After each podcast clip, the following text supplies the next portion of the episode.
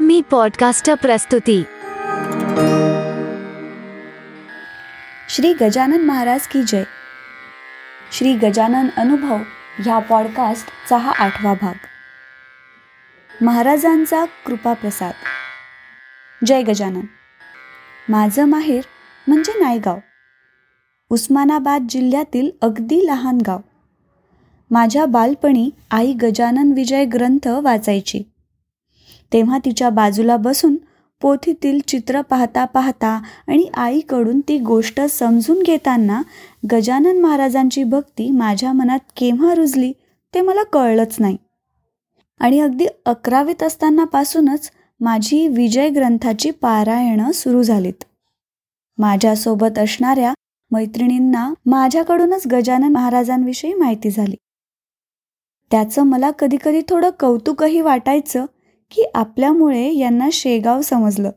मी जेव्हा मॅट्रिक झाले तेव्हा आमच्या गावात कॉलेज नसल्यामुळे सात किलोमीटर दूर लातूर जिल्ह्यातील मरुड या गावी मला कॉलेजमध्ये प्रवेश घ्यावा लागला. तिथे हॉस्टेल होतं पण मी रोज बसने जाणं येणं करीत असे. मला आठवतं मी सेकंड इयरला असतानाची ही गोष्ट आहे. त्या दिवसात आमच्या घरात काही बांधकाम होत होतं. आदल्याच दिवशी बांधकाम पूर्ण करून कामगार निघून गेले होते. त्यामुळे बरीच धूळ होती घरात. ती माघ वाद्य सप्तमी होती. अर्थात गजानन महाराजांचा प्रकट दिन. पण कसं काय कोण जाणे? त्या दिवशी प्रकट दिन आहे याचं मला स्मरणच राहिलं नाही आणि सकाळी हॉस्टेलमधून माझ्या मैत्रिणीचा आशाचा फोन आला. सारिका अगं आज महाराजांचा प्रकट दिन आहे ना? काय करता येईल आपल्याला? मी तिला म्हटलं मी कॉलेजला येते आणि मग आपण बोलू. मी फोन ठेवला आणि आत विचारांची विचित्र कालवा कालव झाली. जिला महाराजांविषयी माहिती मी दिली तिला प्रकट दिन लक्षात आहे. आणि आपल्याला विस्मरण व्हावं? त्याच विचारात मी कॉलेजला निघण्याची तयारी करू लागले. ते पाहून आई म्हणाली अगं घरात एवढी कामं पडली आहेत आणि तुला कॉलेज काय सुचतंय? त्यावर मी आईला तावा तावात सांगून टाकलं आज मी घरी आल्यावर तुला घरातील फरशी धुवून स्वच्छ पुसून देईन. आणि असं सांगून मी कॉलेजसाठी बाहेर पडले. मनाचं संतुलन ढळलं की मोठमोठ्यांची गडबड होते. मी तर लहानच होते. कॉलेजमध्ये मैत्रिणींनी का गं प्रकट दिनाला काय करावं? असा प्रश्न पुन्हा विचारला. तेव्हा आज आपण दिवसभर महाराजांचं स्मरण करू असं सांगून स्वतःला मोकळं केलं आणि कॉलेजमधील सर्व वर्ग अटेंड करून परतीच्या बसची वाट पाहू लागले. परतीचा प्रवास सुरू झाला आणि मनातील आंदोलन गतिशील झालं. पश्चातापानी दग्ध झालेलं मन म्हणू लागलं महाराज माझी चूक झाली. आणि याचं परिमार्जन कसं करता येईल हा विचार मनात येऊन मी महाराजांना म्हटलं महाराज आज दिवसभरात जर मला प्रकट दिनाचा प्रसाद मिळाला तरच मी भोजन करेन नाही तर आज मी जेवणार नाही. मी घरी पोचले. वास्तविक मला भूक अजिबात सहन होत नाही. पण आईने जेवणाचं विचारलं तेव्हा बाहेर खाऊन आले आहे. असं सांगून फरशी स्वच्छ करण्याची मोहीम हाती घेतली. भुकेने जीव कासा वीज झाला होता पण आज महाराजांना मी काही बोलले होते. बसून फरशी पुसताना पायात गोळे आले. प्रत्येक वेळी फडकं फिरवताना मी मागे सरकत होते आणि विचार पुढे धावत होते. माझं मन म्हणू लागलं अगं वेडे तू हे काय बोललीस? जेमतेम पाच सहा हजार लोकसंख्येचे हे गाव गावात एकही महाराजांचं मंदिर नाही. गावात गजानन महाराजांची फारशी माहिती नाही. जेमतेम बोटावर मोजता येतील एवढ्याच ठिकाणी पोथी वाचन होतं. तुला प्रकट दिनाचा प्रसाद मिळेलच कसा? या विचारांनी रडायला येऊन महाराजांना म्हणत होते आज माझ्यासोबत तुमचीच परीक्षा आहे. आज प्रसाद मिळाला तरच मी भविष्यात तुमच्यासमोर पदर पसरविण्याच्या मनस्थितीत राहीन. नाहीतर माझी हिंमत तुटून जाईल. तुम्ही बघा काय ते. माझं काम आटोपलं. संध्याकाळ झाली होती. मी हात पाय स्वच्छ धुवून कपडे बदलले. मला वाटलं मैत्रिणीकडे जाऊन थोडं मन हलकं करावं. तेवढंच भुकेकडे तरी निदान दुर्लक्ष करता येईल. मी आईला विचारून दीपालीच्या घरी गेले.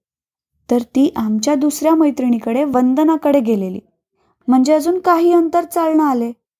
पण म्हटलं चला आज महाराजांनी परीक्षाच घ्यायची ठरवली आहे. दोन पावलं अजून चालू. मी तिथे पोचताच आतून दीपाली बाहेर आली. मला पाहून म्हणाली सारिका तू किती भाग्यवान आहेस ग. अगं आज लातूरला गजानन महाराज प्रकट दिनाला माझ्या आत्यातर्फे महाप्रसाद होता. तिने एवढा पन्नास किलोमीटर दूर अंतरावून हा डबा माझ्याकडे पाठविला. तोच प्रसाद घेऊन मी इथे आली आहे. हा घे प्रकट दिनाचा प्रसाद. ते ऐकताच मी दीपालीच्या गळ्यात पडून रडायला लागले. तिला सर्व कहाणी सांगितली आणि म्हटलं दीपा असं म्हणतात की तुम्ही दोन पावलं देवाच्या दिशेने चाला तो तुमच्यासाठी दहा पावलं समोर येईल. पण इथे तर मला दोन पावलं जास्त चालवून माझे गजानन महाराज माझ्यासाठी पन्नास किलोमीटर धावून आलेत. त्या दिवशी माझ्यासाठी त्या प्रसादाची गोडी अवर्णनीय होती. महाराजांनी प्रकट दिनाचा प्रसाद देऊन माझ्यावर कृपा केली. त्या कृपा प्रसादाच्या योगाने माझ्या भक्तीत वाढ झाली. हे तर खरेच आहे पण पुढे वेळोवेळी मला तशी प्रचितीही दिली. माझं लग्न ठरत असताना आलेला एक अनुभव मला सांगावासा वाटतो. पुढे शिक्षणाच्या निमित्ताने मी माझ्या मोठ्या बहिणीकडे पुण्याला जाऊन राहिले. एकीकडे माझं शिक्षण पूर्ण होत आलं आणि दुसरीकडे माझ्यासाठी लग्नाची स्थळं पाहणं सुरू झालं. एका ठिकाणाहून मला होकार आला आणि घरच्यांना खूप आनंद झाला. पण तो थोडाच काळ टिकला. कारण तिकडून रोज नवीन निरोप रोज नवीन मागणी सुरू झाली. सोनेच द्या पैसेच द्या फाईव्ह स्टार हॉटेल बुक करा. घरचे परेशान झाले आणि इकडे त्या पंधरा दिवसात माझ्याही मनाची अवस्था विचित्र झाली. रोजच्या मनाच्या हेलकाव्यांनी मी त्रस्त झाले आणि एका रात्री मी गजानन महाराजांच्या फोटोसमोर हात जोडून उभी राहिले. म्हटलं महाराज मला हा त्रास सहन होत नाही. त्यातून काही मार्ग काढा. मला ही अवस्था आणि अस्थिरता नकोय. तुमची जशी इच्छा तसं होऊ द्या. पण मला उद्याच्या दिवसात याचं उत्तर मिळायला हवं. एवढं म्हणून मी झोपी गेले. दुसरे दिवशी सकाळी मी माझी बहीण आणि तिची नणंद आम्ही तिघी अंगणात गप्पा करीत असताना एक उंच सावळ्या रंगाचा माणूस समोरून जात होता. तो माझ्याकडे पाहून बडबड करू लागला. ए बाई मोडलं. मोडलं तुझं लग्न? त्याचं ते बोलणं ऐकून बहिणीची नणन म्हणाली अगं त्याच्याकडे लक्ष देऊ नको. हे लोक पैशासाठी असं काहीही करतात. त्यावर तो बोलला अहो बाई पैशाचा प्रश्न येतोच कुठे? प्रश्न उत्तराचा आहे ते देतो. बाईचं लग्न मोडलं जाऊ द्या बाईचं लग्न मोडलं. असं बोलत तो निघून गेला. बातमी लग्न मोडण्याची होती पण ती महाराजांच्या योजनेतून होती. त्यामुळे ती चांगलीच असणार. पुढे खरोखरच त्या स्थळाशी संबंध तुटले आणि नंतर समजलं की त्यांनी अशाच कारणांनी किमान चाळीस ठिकाणी मनस्ताप दिला होता. असो महाराजांच्या आशीर्वादाशिवाय अजून काय हवं होतं? पुढे त्यांच्या आशीर्वादाने चांगल्या ठिकाणी योग जुळून आला. आज मी पोथी वाचायला घेते तेव्हा माझी मुलगी मला पोथीतील चित्र दाखविण्याचा आग्रह करते. मी पण तिला प्रेमाने चित्र दाखवून तिच्याकडून म्हणून घेते. श्री गजानन जय गजानन श्री गजानन जय गजानन. आत्ता आपण ऐकलेला अनुभव होता सौ सारिका सुमित समदानी घोडेगाव तालुका नेवासा यांचा. जयंत वेलणकर यांनी शब्दांकित केलेला पौर्णिमा देशपांडे हिच्या आवाजात आणि नचिकेत शिरे प्रस्तुत श्री गजानन अनुभव ह्या पॉडकास्टचा हा भाग. हा अनुभव तुम्हाला कसा वाटला हे आम्हाला नक्की कळवा आणि तुमच्याकडे काही असे अनुभव असतील ते पण आम्हाला सांगायला विसरू नका.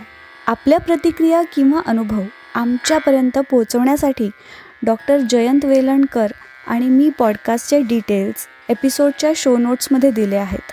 दर गुरुवारी नवीन अनुभव ऐकण्यासाठी मी पॉडकास्टरच्या यूट्यूब चॅनलला लाईक आणि सबस्क्राईब करा. आणि मी पॉडकास्टरचे इतरही पॉडकास्ट नक्की ऐका. पुढच्या गुरुवारी भेटूयात एका नवीन अनुभवासोबत. तोपर्यंत श्री गजानन जय गजानन.